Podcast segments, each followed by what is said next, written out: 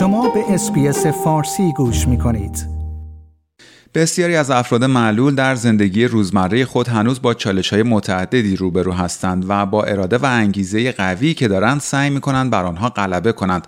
آگاهی در مورد ماجراهای معلولانی که توانستند با موفقیت این چالش ها را پشت سر بگذارند هم می تواند برای سایر معلولان الهام بخش باشد و هم به افزایش سطح آگاهی جامعه در مورد این چالش ها کمک کند.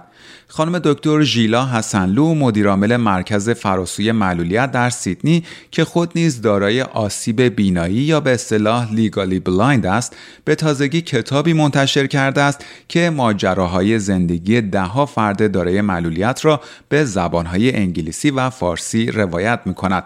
در همین خصوص من مهدی قلیزاده اخیرا گفتگویی داشتم با خانم دکتر حسنلو که توجه شما رو به شنیدن اون جلب می درود بر شما خانم دکتر حسنلو بسیار سپاسگزارم از اینکه دعوت برنامه فارسی رادیو اسپیس رو برای شرکت در این گفتگو پذیرفتید. خانم دکتر موضوع گفتگوی امروز ما کتابی است که اخیرا منتشر کردید. در ابتدای گفتگومون خواهش می‌کنم این کتاب رو معرفی بفرمایید. درود بر شما آقای قلیزاده عزیز و سپاسگزارم که این فرصت رو در اختیار من قرار گذاشتید خواهش می‌کنم. اطلاعاتی که هست رو با شنوندگان عزیز شما به اشتراک بگذارم. این کتاب در واقع من نویسنده نیستم ولی معلف هستم به صورتی که داستانهای افراد دارای معلولیت و خانواده و بستگان و کسانی که در این زمینه کار می‌کنن جمع کردم و این رو با دو گروه از افراد فارسی زبان و غیر فارسی زبان که به زبان انگلیسی نگاشته شده و قسمت فارسی هم به زبان فارسی جمعوری شده و حدودا 19 نویسنده در اون شرکت کردند که داستانهاشون رو روایت کردن و من جمعوری کردم و اونها رو ادیت کردم و در دسترس جامعه قرار میدم. نه تنها جامعه ایرانی بلکه جامعه جهانی به خاطر اینکه این فعالیت به نوع خودش یک فعالیت بسیار نوعی هستش که دو فرهنگ در کنار همدیگه مقایسه میشن و در عین حال لنز های مختلفی بر روی مسئله معلولیت گذاشته میشه که هم از دیدگاه فردی که خودش معلولیت داره و هم از دیدگاه کسانی که در اطراف اون فرد هستن. حالا به هر کپاسیتی که هستن کار می‌کنن یا افراد فامیلن و بسیار مجموعه با ارزشی هستش. من با خانم دکتر نسرین ماهوچی در این زمینه همکاری کردم و ما سعی کردیم که در حد امکان نوشته ها رو دست نزنیم و بگذاریم که قلم منحصر به فرد خود افراد حفظ بشه تا افراد با نوشته فردی که مثلا از نظر هوشی دارای بر حال مشکلات یادگیری هست یا از فردی که از لحاظ جسمی یا خانواده کسی که هست کاملا با نگاه اونها آشنا بشه و دنیا رو ببینه. خانم دکتر در حقیقت این کتاب پس متشکل از تعدادی داستان به زبان انگلیسی و تعدادی داستان به زبان فارسی هست. درسته؟ بله حدودا هوش یازده یا دوازده داستان انگلیسی هست و نه داستان فارسی که داستان همه با هم متفاوتن. به جز دو داستان که در واقع ترجمه از فارسی و انگلیسی وجود داره ولی تمامی داستانهای انگلیسی خلاصشون به فارسی ترجمه شده و داستانهای فارسی هم خلاصشون به زبان انگلیسی. یعنی کسی که انگلیسی زبانه می‌تونه متوجه بشه اون داستان فارسی داره از چی روایت می‌کنه. بله. خانم دکتر ممنون میشم در مورد موضوع این داستان ها و هدف کلیشون هم توضیح بفرمایید. و اگر لطف کنید یک مثالی در مورد یکی از این داستان هایی که شاید خیلی برای خود شما جالب تر بوده به عنوان مثال ارائه کنید ممنون میشم. خب ببینید همه داستان ها برای من در نوع خودشون بسیار جالب بودن. شما در نظر بگیرید فردی که مثلا به خاطر بیماری ام بدون اینکه یک امتحانی ازش به درستی گرفته بشه میان license رانندگیشو کنسل می‌کنن. بعد اون فرد میاد داستان خودش رو میگه که چطور برای حق خودش جنگیده و تونسته که با کمک هایی که گرفته چجوری اینا رو نام می‌بره تونسته بره و حق خودش رو احیا کنه. یا فرد دیگه ای دختری که مثلا دارای آسیب جسمی بوده فلج مغزی بوده از بچگی می‌دیده که پدرش چطور مثلا در از اینا هیچ کدوم ایرانی هم نیستن البته بله.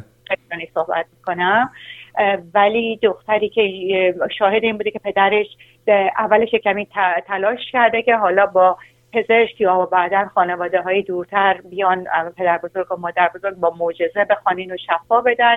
ولی بعد داستان های بسیار جالبی بوده از مشکلات بین پدر و مادر و اینکه پدر چطور مثلا با بیمسئولیتی البته به صورت جالب و کمدی نوشته شده و این نموده اون فرد به خصوص است. این داستان خیلی در اون بازنمای کتاب مورد توجه همه قرار گرفت چون یک گوسفندی توی اون خونه بوده که اون گوسفند در واقع با داستانهای پدر خیلی خیلی جالب بوده. همینطور من داستان چندین فرد رو که در این زمینه کار می‌کردن و به عنوان یک دانشجو وارد استرالیا شدن مثلا و هیچ زمینه ای در رابطه با اطلاعات معلولیت نداشتن و اصلا در کشور خودشون حالا هر جایی که بوده هیچ آگاهی نداشتن ولی بعد اومدن و به خاطر اینکه کمک هزینه تحصیلیشون باشه در این زمینه شروع به کار کردن. حالا تجربیات خودشون رو با افراد میگن که چطور یه دفعه مواجه شدن حالا چطور دیدشون عوض شده چطور با چالش هایی روبرو شدن چطور مثلا حل کردن و چه تغییراتی اینا همه باعث شده که تو خودشون بکنن و تمام این تجربیات حالا با خودشون برگردونن به کشورشون. که از یک کشور پیشرفته چه تاثیری روی اینا می‌گذاره که وقتی برمیگردن که حالا اونا خودشون برن این دیدگاه تو کشور خودشون رواج بدن. بله. اینا همه داستانهای جالب و واقعا یکتایی هستن در نوع خودشون. داستانهایی به صورت خلاق هم داشتیم. شاید یکی دو داستان داستانی بوده تخیلی ولی باز هم افراد تجربه خودشون رو آوردن توی داستانی که خیلی واقعی نیست ولی باز تجربه خودشون تو قالب دیگه توشون بله. خانم دکتر به نظر شما مهمترین چالش هایی که در استرالیا برای افراد دارای معلولیت به طور کلی وجود داره چه هستند و افزایش آگاهی در مورد این مشکلات و مسائل چقدر مهم هستند؟ خب ببینید من در به هر حال به عنوان فردی که از فرهنگ غیر استرالیایی هستش متوجه هستم که این دیدگاه های منفی که خیلی از کالچرها راجع به معلولیت دارن خود اینا دیدگاه خانواده ها می‌تونه بازدارنده باشه. ولی مهمتر از اون یعنی در پله بعدی من می‌تونم این رو بگم که ناآگاهی از سرویس هایی که اینجا وجود داره. یعنی اینکه چطور افراد می‌تونن حق خودشون رو به دست بیارن وقتی که در پله اول جواب نه میشنون ولی بدونن که راه بعدیش چیه چطور می‌تونن حقشون رو به دست بیارن. و مهمتر از اون که بدونن افرادی که خودشون به هیچ وجهی با معلولیت در ارتباط نیستن ولی خب به حال به عنوان انسان با مسائل مشکلات دیگه روبرو هستن. بدونن که الان با این تزریق مالی که دولت استرالیا توی این مسئله معلولیت انجام داده و NDIS و کلی سرویس های دیگه که من البته در دپارتمان ایژوکیشن نیو هم شاهدش هستم. چطور این بچه ها رو ساپورت می‌کنن؟ اگه این اطلاعات وجود داشته باشه و افراد به اینا دسترسی داشته باشن می‌دونن که به نفع خودشون هم هست و خیلی ها می‌تونن خیلی شغل های خوبی داشته باشن و کار بکنن و لذت ببرن. یعنی به صورت های مختلف جامعه فارسی زبان ما می‌تونه از این قضیه دید خودش رو عوض بکنه. یعنی ما الان یک عینک سبزی زدیم کمی چی و سبز می‌بینیم دیگه وقتشه که یک کمی دیدمون رو واقعی تر بکنیم و بدونیم که حقیقت امر به چه صورته. بله. خانم دکتر در پایان گفتگوی امروز آیا نکته خاص دیگه ای در مورد نحوه دسترسی به کتاب جدیدتون یا فعالیت های مرکز فراسوی معلولیت هست که بخواید بهش اشاره بفرمایید؟ بله ممنون از این سوالتون.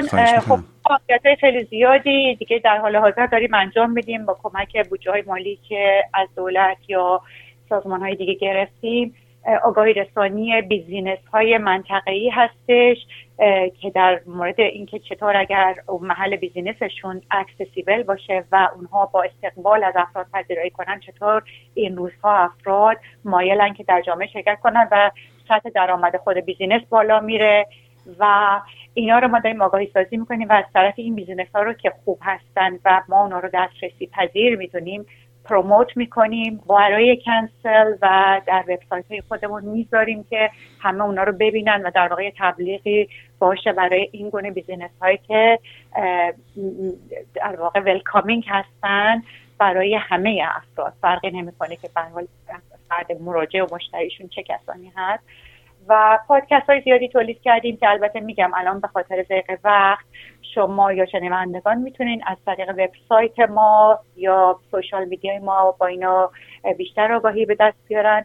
و لینک اون کتاب ما به اسم انگلیسی Enabling Narratives توی آمازون وجود داره و کسانی که علاقه من باشن می‌تونن enabling narratives رو اونجا پیدا کنن. البته ما اسم کتاب رو به فارسی و انگلیسی توی وبسایتمون به زودی خواهیم گذاشت که شاید راه ساده تری برای دسترسی به کتاب هم فراهم کنیم. بله حتما عنوان دقیق کتاب رو SBS فارسی در مطلب مرتبط با همین گفتگو هم منتشر خواهد کرد و شنوندگان عزیز می‌تونن به عنوان دقیق کتاب از طریق وبسایت SBS فارسی هم دسترسی داشته باشن. خانم دکتر خیلی ممنونم از اینکه وقتتون رو در اختیار برنامه فارسی رادیو SBS قرار دادید. برای شما روز خوشی آرزو می‌کنم.